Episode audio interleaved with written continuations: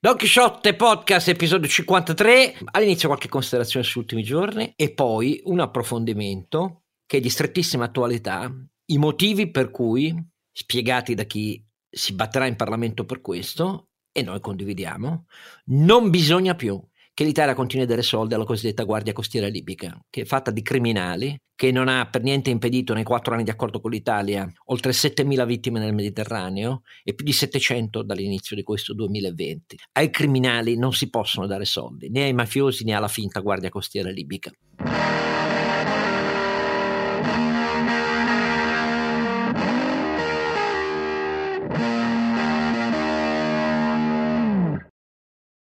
Oscar Giannino, Don Quixote in questo 53 episodio e con lui naturalmente il saggissimo e molto molto molto più saggio di lui, Sancio Panza, molto più saggio. Molto. saggio.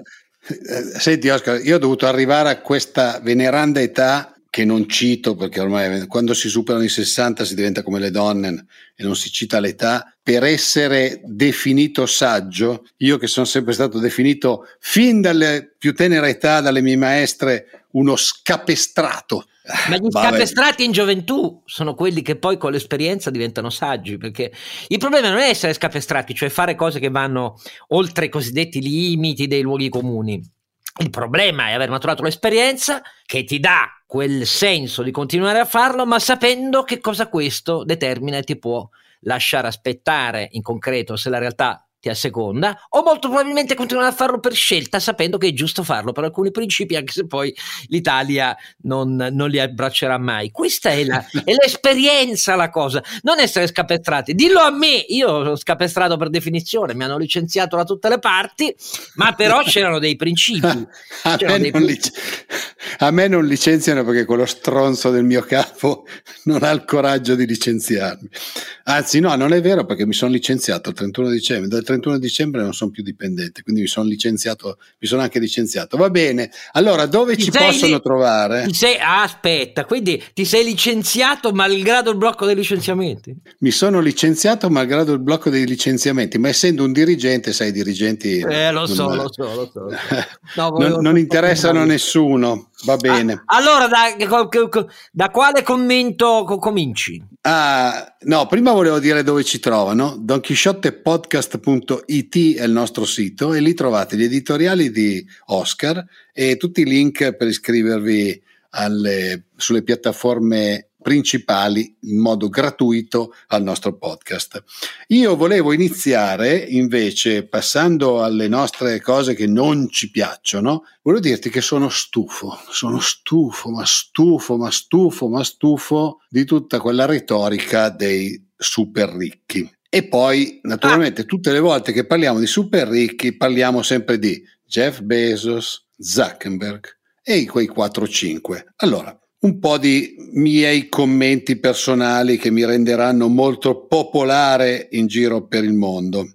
Allora, prima cosa, stiamo parlando e facciamo sempre l'esempio di persone che si contano sulle dita di una mano. Poi ce ne sono tantissimi altri di ricchissimi eh, nel mondo grazie alle quotazioni che le loro aziende hanno, hanno eh, raggiunto, ma noi parliamo sempre di quelli lì. Allora, stiamo parlando di persone che hanno cambiato il mondo intanto, perché se permetti, Jeff Bezos è uno che ha cambiato il mondo. Persone che hanno creato accumulate milioni di posti di lavoro, perché poi ci si dimentica sempre che i super rich sono super rich perché hanno big companies e le big companies danno anche un sacco di lavoro e oltre a questo in molti casi come per esempio quello di Bill Gates hanno fatto anche fior fior di beneficenza che da soli hanno fatto la beneficenza che probabilmente riescono a fare delle comunità enormi.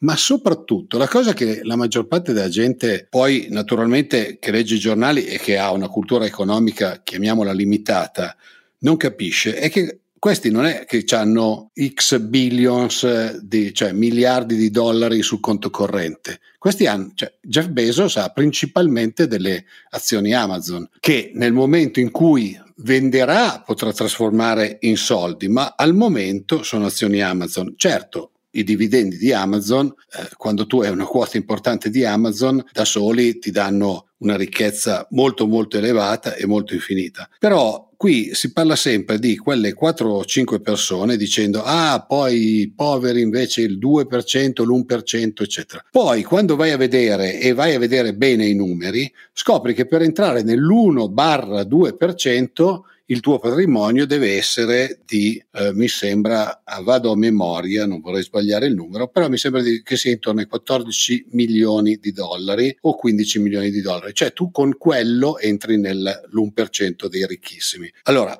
con tutto il rispetto naturalmente per le persone che... Eh, vivono in una situazione molto difficile, non è che sia una cifra inarrivabile nel momento in cui uno ha un'azienda, perché un'azienda appena appena qualche milione vale. Quindi poi alla fine facciamo sempre l'esempio di Jeff Bezos come se eh, tutti i super rich fossero Jeff Bezos, ma la situazione è completamente diversa. Poi lasciami fare un commento tanto non è più il nostro editore, quando io lo vedo scritto sul Sole 24 ore in un articolo che forse l'ultima riga poteva chiudersi con espropriamoli, un po' di tristezza mi viene perché sono convinto che alla fine un giornale economico dovrebbe cercare di spiegare meglio le cose. Io, per esempio, sul discorso del, dei super rich ho sentito un bellissimo podcast, tanto per rimanere sul tema, del New York Times che spiegava come loro riescono a pagare pochissime tasse con metodi del tutto legali. No? E lì ho avuto alcune, alcune cose che erano molto interessanti, quindi il fatto che loro invece di eh, prendere i soldi o prendere i dividendi, si fanno fare dei prestiti con eh, collaterale le azioni e cose di questo genere che gli permettono naturalmente di non vendere. Ma quello lo trovo un modo per approfondire le cose, cioè mi dici non pagano le tasse, come fanno a non pagare le tasse? E mi fai l'elenco di come eh, fanno a non pagare le tasse, documentato. Non sono super ricchi e pagano le tasse eh,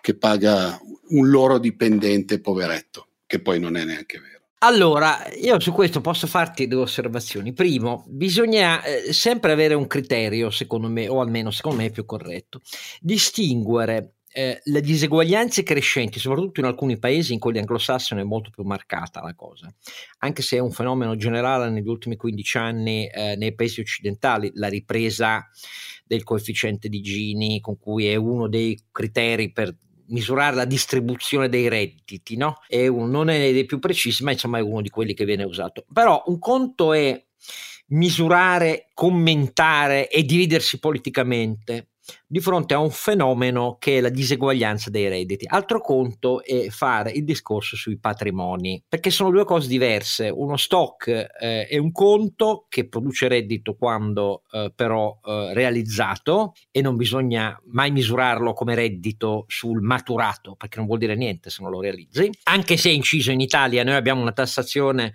Uh, sui capitali che è, è, per un pezzo tassa al maturato invece che realizzato perché siamo un paese di pazzi. Ma il vero problema è Vale la pena approfondire soprattutto la distribuzione dei redditi, la disuguaglianza e distribuzione dei redditi? Sì, perché è una delle misure attraverso le quali misurare l'efficacia del welfare. Il welfare va a chi ha meno oppure no? No, No, no, in un paese come il nostro no, perché poi i paesi sono diseguali, perché i welfare sono completamente diversi. Ci sono welfare con maggiore efficacia per chi ha meno e uno totalmente inefficace perché dà il più dei suoi soldi eh, a chi non è incapiente eh, o povero assoluto. Allora, quello ha un senso. Confondere non ce l'ha. Terza, terza, osservazione, se si parla di un problema quanto risparmio va investito e va alle imprese, quello certo che è un problema che dà crescita potenziale in meno, se ne parliamo nel nostro paese però, ma questo vale anche negli Stati Uniti, quanto risparmio eh, va e, e, quante risorse finanziarie vanno al sistema delle imprese,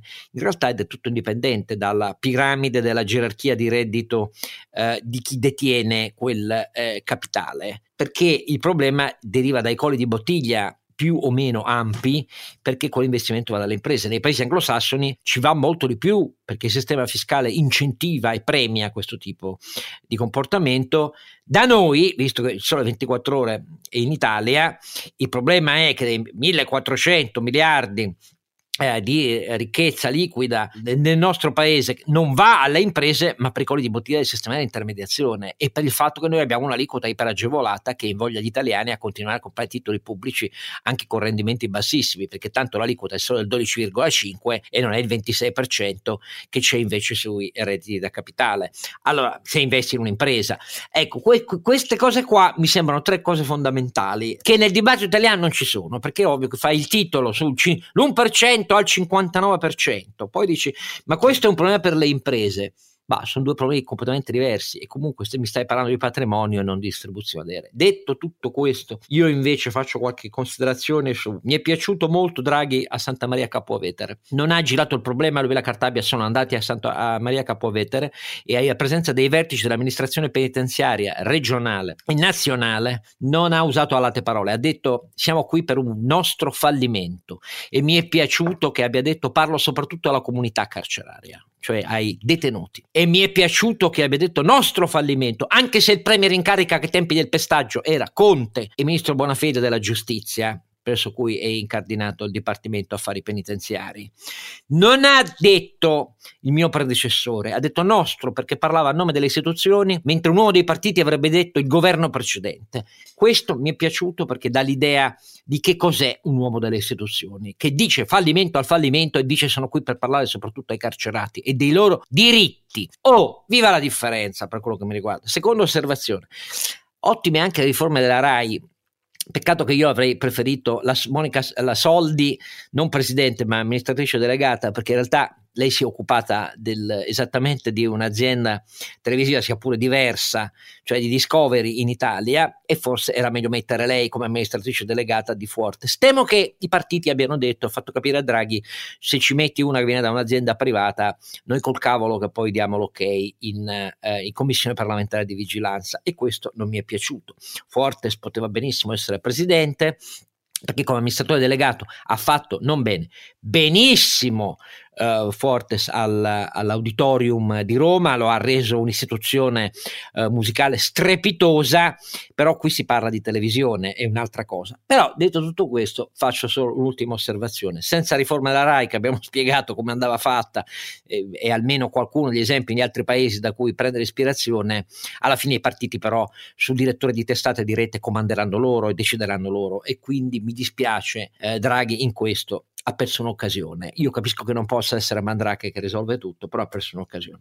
Un'ultima riflessione, eh, l'inflazione americana sia nella parte eh, complessiva resta oltre il 5% solidamente, ma anche nella parte core, cioè al netto delle componenti energetiche e così via, resta al 4,5. Mese dopo mese va avanti così da diversi mesi, ma Powell della Fed è stato richiamato all'ordine dalla, dalla, dalla politica americana, dall'amministrazione presidenziale, la Fed è sempre meno indipendente. Detto no, no, le politiche monetarie devono restare accomodanti, quando invece i segnali delle minute eh, erano diverse, a dire la verità, quindi c'è stata una correzione di rotta, ma va anche detto che tecnicamente l'andamento del decennale dei treasury americani effettivamente resta molto basso, cioè le attese del mercato sono che la Fed il tapering non lo faccia, perché altrimenti non si spiega perché il decennale rimane su un rendimento dell'1,15-1,25%, cioè l'attesa pluriennale dell'inflazione l'inflazione resta molto bassa negli Stati Uniti. È una cosa incomprensibile a dire la verità, secondo me faremo una puntata col professor Tommaso Monacelli anche per capire meglio l'implicazione del nuovo cambio di strumento per l'obiettivo 2%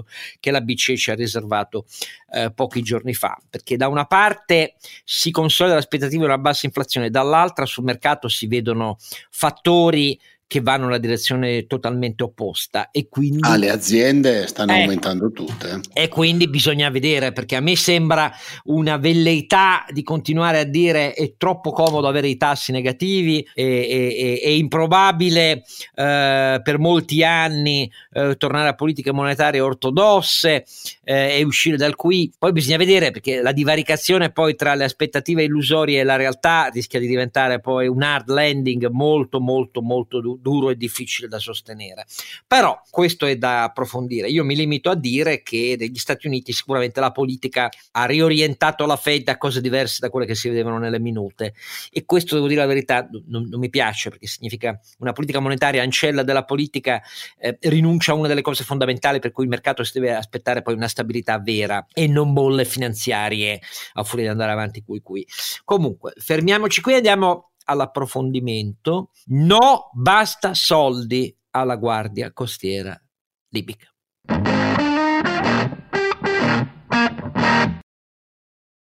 Bentornati e siamo all'approfondimento di questo 53 episodio, non 153, 53 episodio di Don Quixote Podcast. Come eh, detto e promesso, eh, l'argomento è di stretta attualità perché siamo prossimi a un voto in Parlamento e questo voto deve confermare il sostegno dell'Italia, tra le altre cose, alla Guardia Costiera Libica.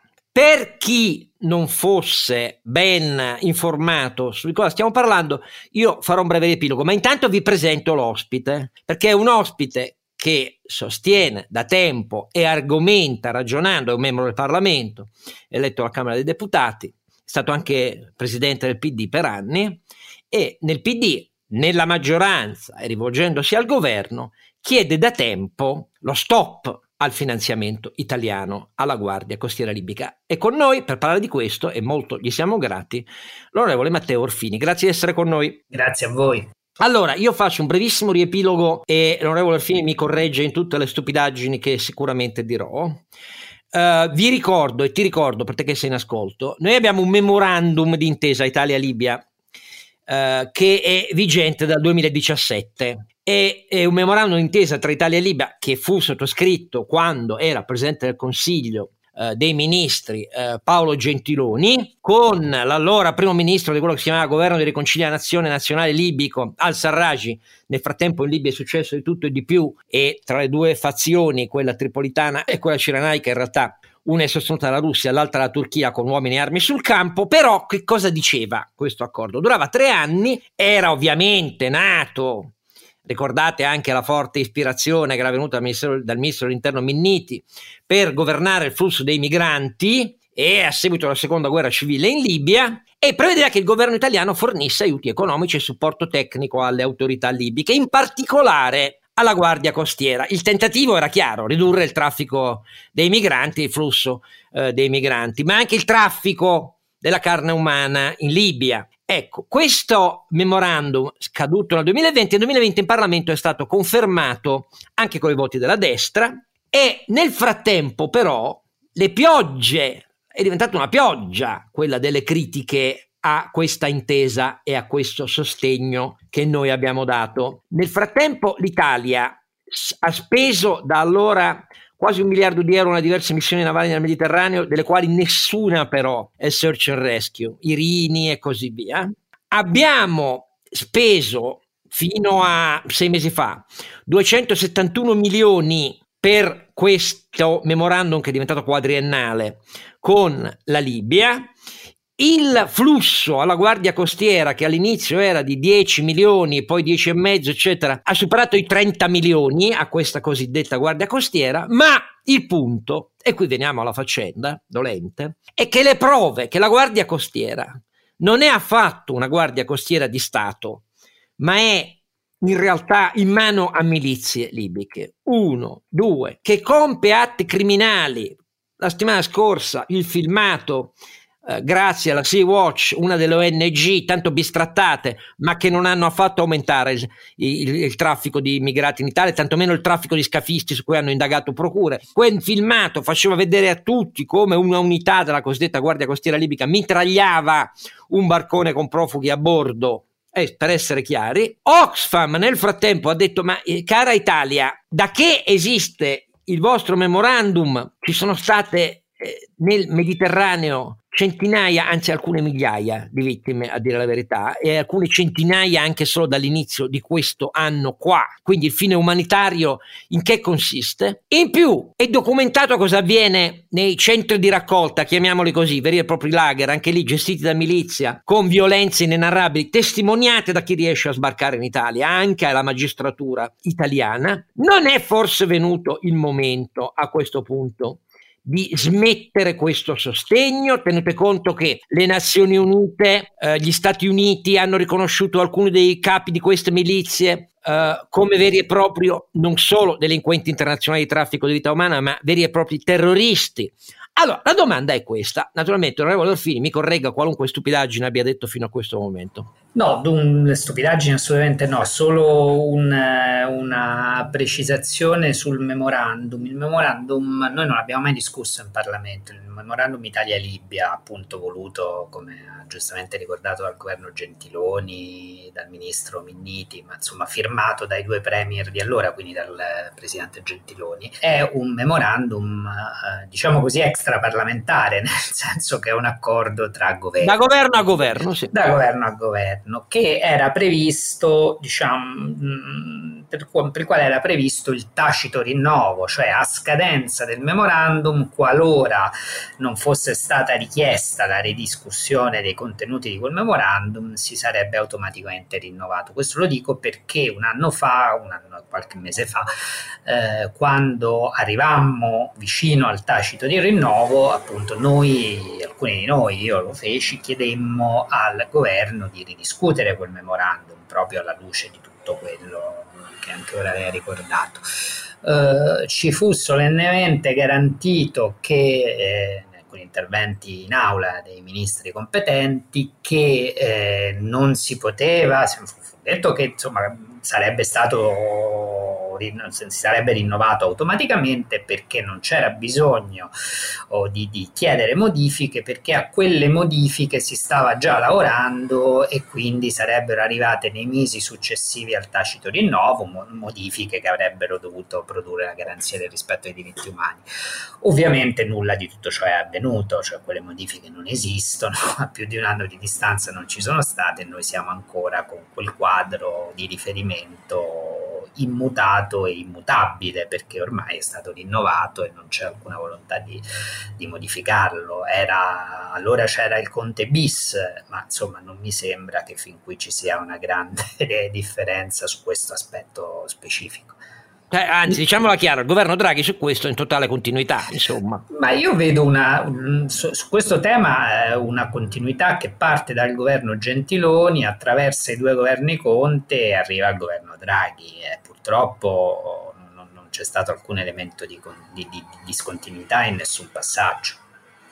Cioè l'impianto di quelle politiche, pur fallito eh, negli obiettivi e pur ritenuto non oggi riproponibile nemmeno dal suo ideatore, cioè Marco Minniti, devo dire che viene sempre identificato con, con, con questa politica perché ne è stato obiettivamente l'architetto. Eh, in più occasioni recenti ha lui stesso detto che oggi quell'impianto non è più riproponibile ed è sbagliato riproporlo, che quel memorandum andrebbe superato costruendone uno nuovo che abbia al centro il rispetto come assoluta priorità e centralità nel memorandum il rispetto dei diritti umani. Quindi nemmeno l'ideatore di quell'impianto oggi lo ritiene riproponibile, ciò nonostante noi eh, lo stiamo riproponendo. Ma perché? Ma eh, io, io, credo innanzitutto per ragioni politiche, cioè in qualche modo si ritiene quell'impianto e quella strategia come l'unica in grado di contenere i flussi migratori con ogni strumento lecito ed illecito evidentemente e quindi in qualche modo una garanzia rispetto al eh, prezzo diciamo che si paga nel rapporto con l'opinione pubblica di fronte al tema dei flussi migratori, cioè l'idea che si abbia una politica muscolare che di fatto esternalizza le frontiere e quindi chiude eh, il più possibile l'accesso al nostro paese eh, invertendo peraltro linea storica de, de, de, della politica estera, diciamo, occidentale, cioè in cui il tema dei diritti umani era centrale. No? Eh, mettendo invece, si chiude mettendo in conto la violazione sistematica dei diritti umani, è considerato qualcosa che eh, in qualche modo risolve il tema eh, immigrazione nel rapporto con l'opinione pubblica e quindi diciamo si sceglie eh, questa politica. Il secondo aspetto sta, io credo, nel rapporto oh, con la Libia. La Libia sappiamo è un paese eh, molto complicato, esce da una guerra civile che, che, che è terminata, insomma, ma è sempre un paese che ribolle eh, da questo punto di vista. C'è un processo di costruzione dello Stato libico ovviamente importante da accompagnare, però molto faticoso.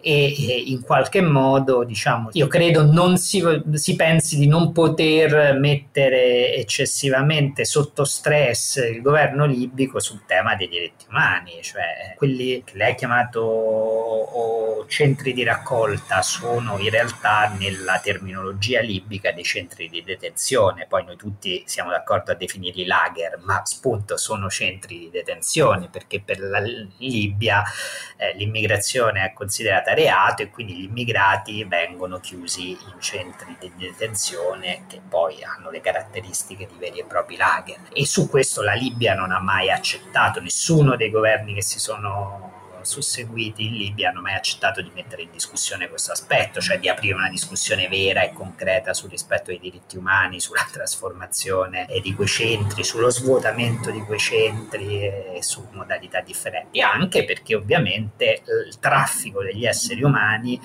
in Libia è un pezzo dell'economia del paese, l'economia ovviamente illegale, però eh, gli scafisti, quelli che organizzano, che poi sono spesso eh, assolutamente sovrapposti alla cosiddetta guardia costiera libica, cioè sono le stesse persone che li mettono sui barconi e poi se li vanno a riprendere con la divisa della guardia costiera li riportano ai ragher e si ricomincia il giro. Cioè, e quindi un po' per pavidità politica, un po' per eh, non stressare gli interlocutori di quel paese eh, si sta continuando su una scelta e su una linea che però produce un disastro umanitario eh, e non risolve alcun problema e soprattutto appunto ci mette di fronte a una tragedia inimmaginabile eh, che, che, che, oggi appunto noi eh, possiamo discutere e raccontare e questo è un altro aspetto fondamentale grazie a realtà eh, terze che la raccontano. Esatto. Noi esatto. sappiamo sappiamo quello che succede, cioè perché il Mediterraneo è stato svuotato delle navi istituzionali dei, dei, dei paesi europei, delle missioni che prima almeno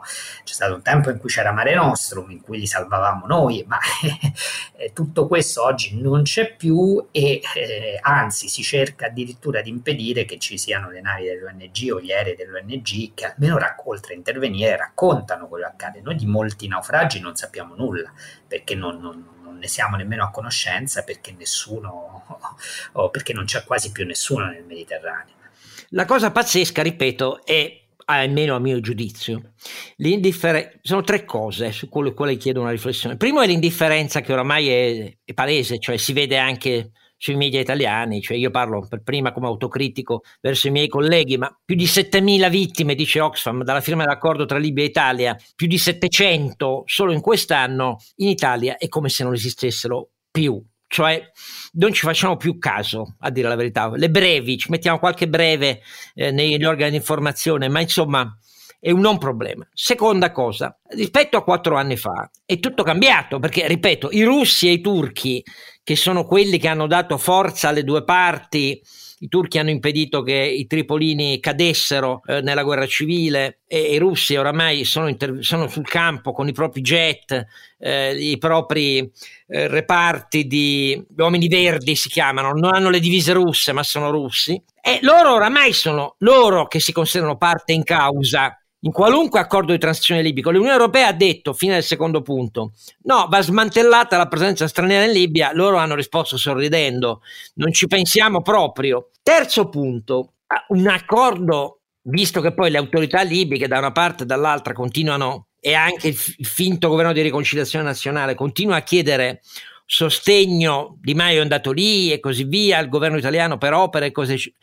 Eh, mi pare che sottovalutare questa leva per parlare di evacuazione dei detenuti illegali in tutta Europa e quindi di un transito sicuro, al di là di chi deve imbarcarsi pagando nel Mediterraneo e rischiare la vita, forse gli estremi politici ci sarebbero anche. Quarto punto, Enrico Letta ha detto proprio mm, mentre si avvicina al voto parlamentare, no, ci, facciamo appello all'Europa. Non lo so, perché secondo me è più probabile che l'Italia debba assumere una decisione in cui forse qualcosa rimbalza in Europa, altrimenti lo sappiamo già, non c'è più nessuna missione europea di salvataggio, l'ha appena detto Orfini. Che pensa di tutta questa congeria di riflessioni confuse?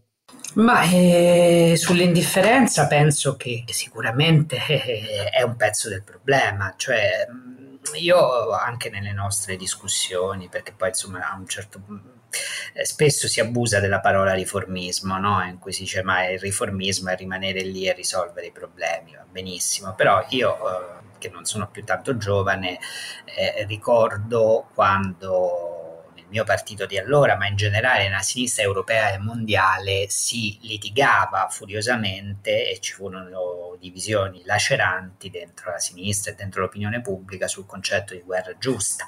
Cioè alcuni di noi sostenevano che di fronte alla violazione dei diritti umani in, si, si, poteva addirittura giustificare l'intervento militare. Eh, no, il blerismo, per intenderci. Ma, ma per stare al nostro paese, la guerra in Kosovo, eh, no, o la guerra in Afghanistan o l'intervento in Afghanistan, no, cose che io sostenni e che diciamo penso fosse giusto, cioè io credo che l'intervento in Kosovo sia stata una delle pagine più dolorose ma più importanti anche de, de, de, della nostra storia recente, perché diciamo uh, poi si può discutere, cioè insomma, appunto ha avuto, ha prodotto lacerazioni a sinistra, però c'era l'idea, era guidata da un punto ideale, cioè c'è una violazione dei diritti umani, noi che siamo l'Occidente abbiamo il dovere di intervenire a tutela di chi vede i propri diritti violati. Oggi noi siamo all'assoluta inversione di quel principio, cioè pur di non vedere i migranti arrivare, accettiamo la violazione per interposta guardia costiera dei diritti umani. Cioè non solo smettiamo di chiederci da cosa scappano, ma ci chiediamo solo quanti ne arrivano con preoccupazione. Poi questo è un tema, eh, sicuramente, non voglio banalizzare, però eh, eh, appunto cioè, rinunciamo completamente al tema della difesa dei diritti umani e questa è un'inversione ad U rispetto alla tradizione della politica estera del nostro paese, che appunto affonda la radice in quell'indifferenza diffusa. Ora, eh, tutti ricordano la foto di Alan Kurdi, il bambino diverso messo con la maglietta rossa sulla spiaggia appunto per, per, per non essere riuscito a attraversare il Mediterraneo. Eh, di foto simili a quelle che, che destò una grande eh, diciamo grande impatto, commozione fu. un grande impatto. Produsse anche purtroppo cioè, degli effetti perché diciamo o, o mosse a sensibilità e all'azione anche alcuni governi europei eccetera foto di, di, di quel tipo, oh, non voglio dire che ci sono ogni settimana, ma quasi, e oggi non arrivano più nemmeno sulle pagine dei giornali perché non scatenano più. E quindi è vero che c'è un'indifferenza de, de, de, dei mezzi di informazione, dell'opinione pubblica, delle classi dirigenti. A fianco a questo, però, invece la parte positiva è che è cresciuta una consapevolezza, almeno in una parte più larga del paese. Io ricordo quando anni fa diciamo, facevamo queste battaglie su, sul memorandum Italia-Libia, veramente eravamo o isolatissimi e in pochi. Oggi in qualche modo il, il numero di realtà, di, eh, cioè la, la, la, la, prima pagina di avvenire della settimana scorsa su contro gli accordi con la Guardia Costiera, eh, io lo ritengo diciamo, un elemento importante, il fatto che quel giornale, ciò che rappresenta su questo, ha fatto una battaglia. No, ma va, ricon- va riconosciuto che avvenire è diventata la tribuna più avanzata e più ricca di informazione e commenti. È, è, è, è forse forse la testata che eh, più ha dedicato attenzione e impegno in questi anni a un tema così drammatico, come lo ha fatto il pontificato di Papa Francesco, come l'hanno fatto i vescovi italiani, come l'hanno fatto tante realtà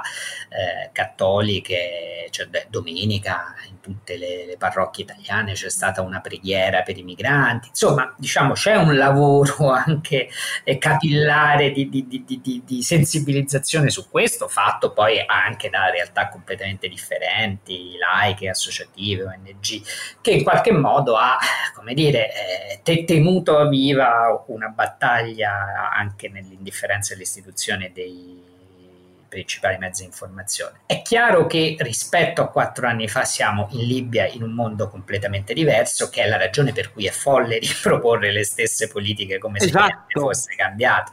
Cioè c'è un processo di stabilizzazione in Libia, bene, eh, nessuno dice andiamocene dalla Libia, perché poi no, spesso l'obiezione dicono ah, vabbè ma voi ve ne volete andare. No, cioè, io credo che sia giusto che l'Europa e l'Italia stiano in Libia ad aiutare quel processo di consolidamento perché è prioritario, prima di tutto per i libici, ma poi anche per gli equilibri nel Mediterraneo, per la sicurezza di tutti, che in Libia si crei uno Stato con delle istituzioni che funzionano, che siano in grado di controllare quel paese. Tutto un processo da accompagnare positivamente, però in cambio di questo accompagnamento di questo sostegno bisogna avere eh, eh, certezza sul rispetto dei diritti umani e delle regole minime, eh, come lo si chiede a qualunque altro paese, ancora di più va chiesto alla Libia. E questo non lo si è mai voluto fare eh, se non per finta. Io credo che il tema dell'evacuazione di quei campi esista, cioè è chiaro che eh, cioè noi non, anche qui noi non siamo di fronte a numeri enormi. Siamo di fronte a numeri che l'Europa sarebbe, saprebbe gestire senza l'Europa, senza alcun problema, ma anche gli arrivi, gli sbarchi che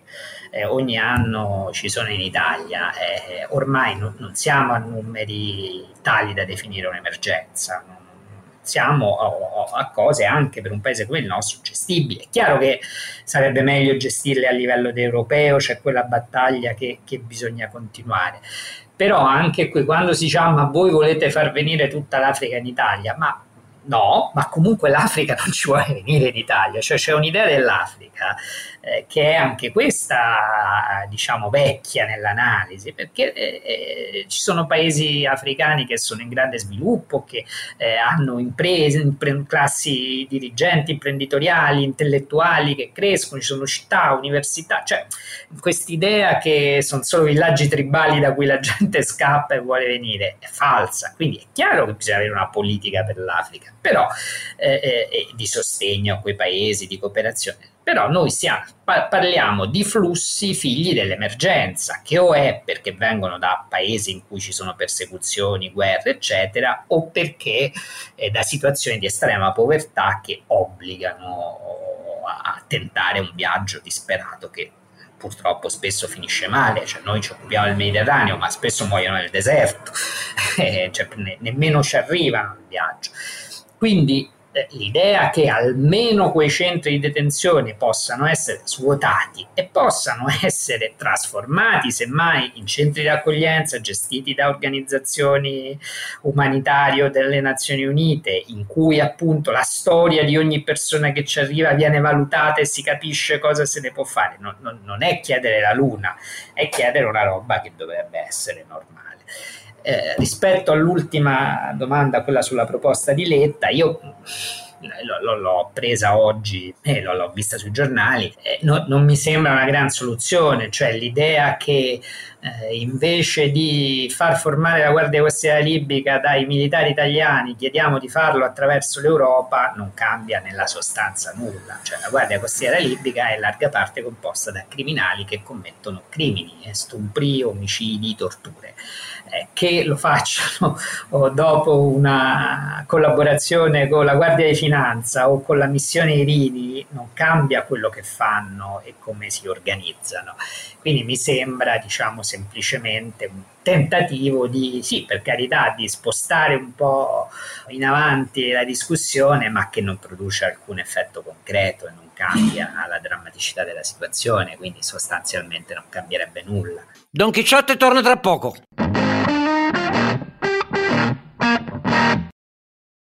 Bentornati a questo approfondimento del 53 episodio. Continuare a dare il sostegno finanziario, tecnico alla Guardia Costiera Libica cosiddetta in realtà criminale oppure no? dopo quattro anni? Questo è l'interrogativo, noi si pensa di no, ce, ce ne ha spiegato le ragioni l'onorevole Matteo Orfini che è con noi, però caro Sancio Panza che sei stato silenzioso, in quanto imprenditore Renato, uno dei punti che noi ci trasciniamo dietro da molti anni è quello economico.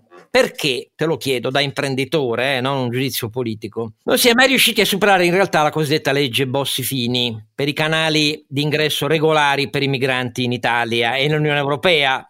Perché le, la regolamentazione di allora delle quote per il lavoro, che in realtà è rimasta del tutto velleitaria, è stata assunta con rigidità credendo di risolvere la questione, ma in realtà è rimasta velleitaria. Aggiungo, questo lo chiedo anche subito dopo a onorevole Orfini, sulla stessa questione, che quando il Conte 2 ha fatto una sanatoria che all'inizio sembrava per gli stagionali, agricoli, perché l'agricoltura doveva continuare, il Covid e così via, in realtà è finita per essere una sanatoria che ha riguardato solo poche badanti con una pratica su 20 affrontata, perché al resto per gli altri 19 si è risolta in una colossale presa per i fondelli. Anche questo è un tema che a me suscita profonde lesioni nella mia convinzione che siamo un paese che conosca la dignità e anche il peso degli impegni delle istituzioni, perché le percentuali di pratiche non evase è veramente, a mia opinione, indegna. Ecco, questa è la mia opinione. Da imprenditore, tu che pensi? Ma sai, il, io ho sempre visto questa battaglia di alcuni un po' come voler fermare il mare con le mani, cioè raccogliere, metterti lì davanti e cercare di fermare un'onda. Eh, secondo me abbiamo troppa rigidità da un, da un certo punto di vista e comunque non riusciamo a gestire dall'altro punto di vista. Dico troppa rigidità perché tutta questa paura degli immigrati alla fine non fa altro che portare difficoltà per magari immigrati di qualità, perché non dimentichiamoci che tutti pensano sempre agli immigrati che ci portano via il lavoro nei campi o cose di questo genere, al di là del fatto che ultimamente con il reddito di cittadinanza probabilmente sono gli unici che accettano di andare a lavorare, a fare certi lavori. Però al, al di là anche, di quello... Anche a, es, anche a, essa finire indegnamente sfruttati, eh, perché su questo... No, no, no, no, ma poi su questo... 3, 3 euro l'ora, eh, 3 euro l'ora. Cioè. No, no, ma su questo sai che è una mia battaglia da lungo tempo. Io dico da lungo tempo che ci sono alcuni settori in Italia eh, di cui io mi, che io mi vergogno di chiamare imprenditori o colleghi le persone che gestiscono, che vanno dall'agricoltura in certi casi, in certi casi intendiamoci, non tutta l'agricoltura, così come la logistica e altre, eh, ne abbiamo parlato, altre situazioni. Ne abbiamo parlato. abbiamo parlato tante volte, no? Però c'è anche l'immigrazione di qualità. Noi l'immigrazione di qualità dovremmo favorirla perché l'immigrazione di qualità ci porta persone che hanno studiato, che magari hanno voglia, magari che hanno studiato in Italia, hanno voglia di rimanere in Italia e hanno un sacco di difficoltà a farle. E poi tutte quelle leggi che abbiamo fatto per dicendo ah rimpatri, non rimpatri, eccetera, alla fine l'unica cosa che abbiamo risolto in diverse occasioni, adesso io non vorrei eh, fare poi troppo il populista perché non mi piace, però in diverse occasioni l'unica cosa che abbiamo risolto è che abbiamo costretto moltissime persone all'illegalità quando magari erano in Italia da tempo con dei lavori. Allora, noi ci dimentichiamo sempre che un sacco di questi immigrati siamo noi italiani che li sfruttiamo. Cioè, un sacco di questa gente arriva, ma siamo noi italiani che li sfruttiamo, li sfruttiamo facendoli lavorare in nero, non dandogli una possibilità, non dandogli la possibilità di, di crearsi una famiglia, di andare avanti. E questo, secondo me, è il problema più grosso. Dopodiché, sai, sul discorso del, delle imprese, le imprese sono in questo momento hanno bisogno di talenti e non trovano i talenti soprattutto, non hanno bisogno di persone a basso livello, perlomeno le aziende in quanto la parte industriale e servizi un po' più avanzati. Dopodiché c'è tutta una fascia che purtroppo anche quella, ne abbiamo parlato molte volte, che ha, sofferto anche col Covid, che è quella più esposta alla concorrenza a basso costo di chi accetta di fare un lavoro a qualsiasi costo e, e, diventa poi alla fine una lotta tra poveri che sinceramente a me mette molta molta tristezza perché è una situazione non degna di un paese civile. No, ma anche perché poi abbiamo avuto regali, io penso al regalo di Salvini, per così dire, ministro, le sue norme che chiedendo certificazioni del paese d'origine impossibili a eh, prodursi e a essere richieste per molti paesi di provenienza che rappresentano il più dei flussi presenti in Italia, eh, impediva loro, ha impedito loro anche l'accesso alla sanità che noi ci vantiamo come universale e finisce per essere un incentivo solo a datori di lavoro che li prendono in nero e non pagano i contributi, perché poi questo è quello che ci ha regalato questo tipo di impostazione. Che dice Orfini di questi ragionamenti intorno anche al canale economico, per così dire? Beh, che, che, che sicuramente è un pezzo del problema, nel senso che la Bossi Fini è un'altra di quelle cose che hanno fallito, nel senso che, eh, diciamo, chiudendo di fatto i canali legali di immigrazione, eh, ha prodotto oh, la crescita dei meccanismi di immigrazione irregolare che eh, cioè, non ha fermato i, i flussi migratori, che per, difficilmente si possono fermare, eh, ha reso più complicato anche, come dire, uscire dall'Italia, perché spesso l'Italia per, il, per, i migranti è un paese di transito, non è la meta di arrivo, no? E, e, quindi spesso a volte per questo meccanismo rimangono bloccati dove nemmeno vorrebbero rimanere, ma ha creato, diciamo, un meccanismo di irregolarità eh, su cui eh, tanti, a cominciare dalla criminalità organizzata o da qualche imprenditore non degno di questo nome o da tanti meccanismi, eh, diciamo, sui quali hanno lucrato perché appunto noi abbiamo sacche di sfruttamento che però si nutrono di quella condizione di irregolarità, nel senso che se uno sta qua eh, senza diritti, con la paura, senza una prospettiva, senza un meccanismo di integrazione, senza un riconoscimento del proprio diritto a stare o almeno a transitare in questo paese, è chiaro che diventa molto più complicato tutto e diciamo e, e, e si diventa quasi disponibili a tutto pur di sopravvivere alla giornata. Eh, a fianco a questo c'è stato un processo negli ultimi anni, insomma, Salvini lo ha anche rivendicato, di smantellamento di un sistema di integrazione che funzionava, perché noi parliamo sempre dell'accoglienza, no? però una volta accolti poi eh, vanno integrati. Eh, cioè. Vanno integrati perché se no eh, stiamo da capo, no? nel senso, non, cioè se uno vuole davvero che eh, trovino il loro, che si integrino, che stiano dentro le regole, eh, abbiano i diritti ma anche i doveri di chi vive in una società come la nostra, c'è bisogno di un processo di integrazione che eh, per alcuni aspetti anche, aveva modelli d'eccellenza nel nostro paese, perché i meccanismi de, de, dello SPRAR, cioè dell'integrazione per piccoli nuclei diffusi nei comuni e nei territori invece che nei grandi centri, cioè aveva funzionato e stava funzionando, stato smantellato con i mitici decreti sicurezza, poi in parte ripristinato col superamento di quei decreti, però eh, il punto è che investire sull'integrazione serve anche diciamo, a favorire eh, que, quei processi di integrazione che producono anche economia. Cioè, è chiaro che noi basta farsi una passeggiata appunto per le campagne, qualunque eh, luogo di produzione agricola del nostro paese e, e, e vedere cose inimmaginabili e indegne.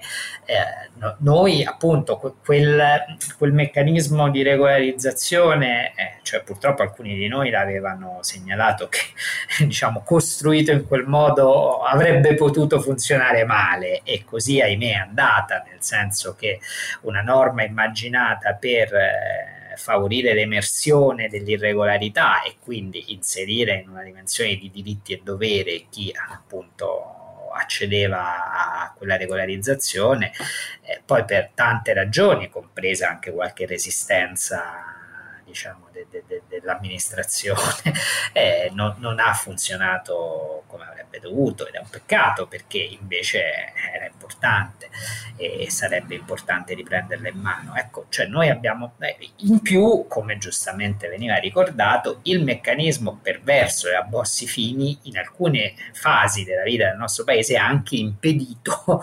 l'accesso di, di immigrazione di qualità, cioè intesa come professionalmente di qualità. Ci sono stati casi in cui grandi aziende multinazionali non, non riuscivano ad aprire gli stabilimenti nel nostro paese perché non riuscivano a portare i tecnici, le persone necessarie perché la quota prevista da Bossi Fini era già esaurita e quindi questo cosa significa? Significa che perdiamo investimenti, cioè il nostro paese no, eh, anche da quel punto di vista ha perso occasioni, investimenti e risorse, quindi lavoro, sviluppo eccetera.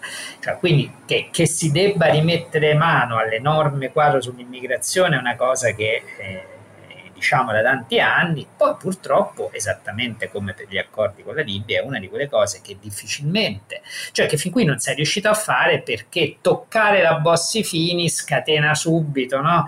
eh, l'opposizione di chi eh, su questo teme l'apertura indiscriminata, la cosa, insomma, cioè, diventa tutto oggetto di, di, polemica politica, anche un po' becera, consentitemelo, e, e, e quindi però poi si blocca un paese e si, mantien- si mantengono quelle sacche di, crimina- di, di irregolarità che fanno piacere solo alla criminalità organizzata.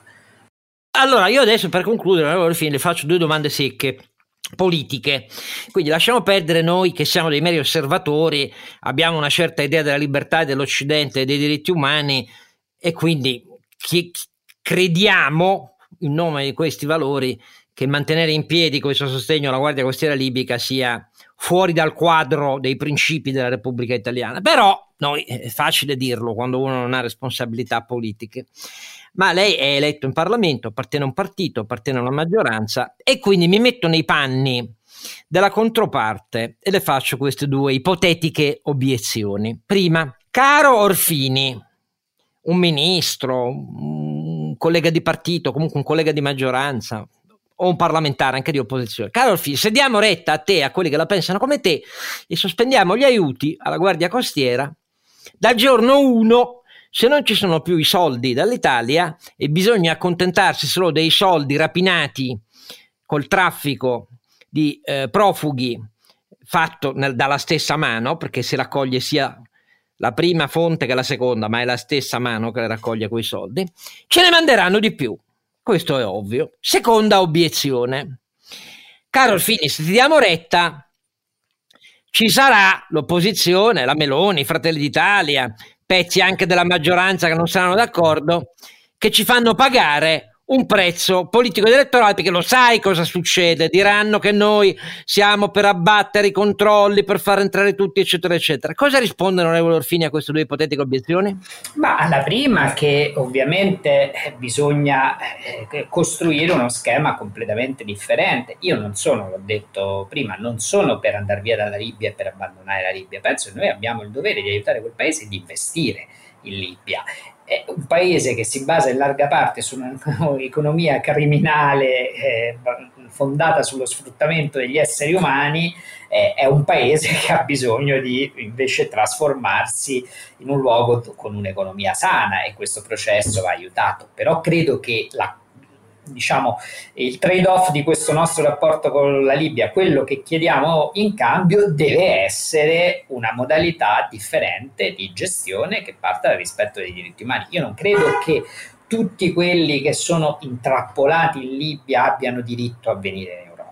Alcuni probabilmente ce l'hanno perché sono richiedenti asili, eccetera, e bisogna farceli arrivare con i corridoi umanitari, con i canali regolari in modo sicuro. Penso che ci possano essere, eh, eh, per valutare le condizioni e per gestire eh, anche i flussi, eh, modalità che si utilizzano negli altri luoghi normali, cioè dei campi non di detenzione di accoglienza, ma di accoglienza gestiti eh, e finanziati anche all'occorrenza dalla comunità internazionale, dalle Nazioni Unite, dall'ONG, da chi, chi decidiamo che garantiscano che mentre si valuta la situazione, i diritti di ogni singola persona che sta là dentro vengano o, o rispettati i diritti umani, cioè che stiano in dei luoghi civili, che non siano torturati, che non siano stuprati e che non siano venduti Cioè non è che significa apriamo le frontiere e facciamo... perché non tutti hanno diritto, alcuni andranno rimpatriati, alcuni avranno diritto, altri magari vogliono tornare perché dopo aver... Cioè, sono tantissimi quelli che sono in Libia e che vorrebbero tornare nel paese d'origine, eh, hanno tentato il viaggio, sono rimasti che sognano solo il ritorno a casa, aiutiamoli a ritornarci. Però tutto questo può essere gestito in modo normale e rispettoso dei diritti umani.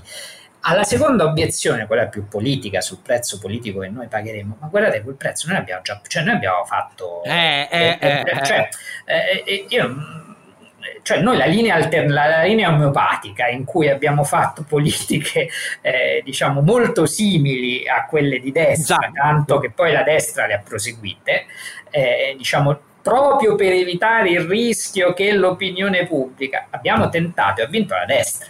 Cioè, alla fine, eh, cioè, quando tu offri una soluzione. Cioè, tra la copia e l'originale, io scelgo l'originale. Vince sempre l'originale. Quindi, noi qual è, qual è la nostra responsabilità? È che noi abbiamo smesso di fare argine a un sentimento che c'era diffuso nella popolazione, però io, io poi sono, come dire, ho una cultura politica gramsciana da questo punto di vista. Penso che eh, c'è anche una battaglia di egemonia da combattere nel paese, cioè magari parti da una posizione minoritaria, però tuo dovere di classe dirigente è anche quello di eh, cercare culturalmente e politicamente di spiegare, di convincere e quando c'è un'onda anomala, in questo caso di destra, fare argine, non piegarsi a quell'onda o provare peggio ancora a cavalcarla. Eh, noi abbiamo provato a cavalcarla e a civilizzarla e alla fine abbiamo prodotto Salvini al 34% e oggi la Meloni non so quanto. Ecco, forse se ricominciassimo no, a occuparci di dare rappresentanza a quella parte del paese che invece non si vuole piegare a quella lettura e cercare di inserire qualche elemento di complessità, eh, come abbiamo provato a fare oggi in questa discussione, forse recuperiamo anche un pezzo di quell'opinione pubblica, no? Cioè, almeno dovrebbe essere il nostro dovere. Ecco. Dovere, sì. Cioè, penso anch'io che ci sono dei principi per cui voglio dire, io appartengo a un'altra cultura, da liberale non mi riconosco in questa destra disumana e, e, non c'è bisogno di essere gramsciano per me per dire che la penso allo stesso modo suo, nel senso che ci sono dei principi per cui bisogna battersi. Appunto, se uno, eh, se uno non si batte... Larghi, no? appunto, eh, che certo. possono far trovare d'accordo anche persone che vengono da culture politiche differenti, perché ah. diciamo, c'è dietro un'idea di civiltà e di democrazia via. esatto, che mi sembra la cosa che abbiamo dimenticato. Allora, grazie infinite eh, ovviamente alla saggezza anche dell'imprenditore, del mio compare eh, Sancio, grazie Renato e grazie soprattutto alla, come avete visto, oggettiva chiarezza, insomma, la, la lingua della verità, senza tirarsi in ballo dietro mediazioni politiche, la maggioranza Draghi, non Draghi ci sono dei principi per cui bisogna battersi. Io credo che quello che oggi abbiamo tentato di spiegarvi sia un classico esempio di principi dimenticati che bisogna invece riscoprire e metterli al centro della vita della nostra Repubblica. Sì, basta soldi alla Guardia Costiera, sono criminali, basta, non si danno i soldi alla mafia e non si devono dare i soldi ai criminali del Mediterraneo. Grazie a Matteo Orfini e appuntamento a questo punto al 54 episodio.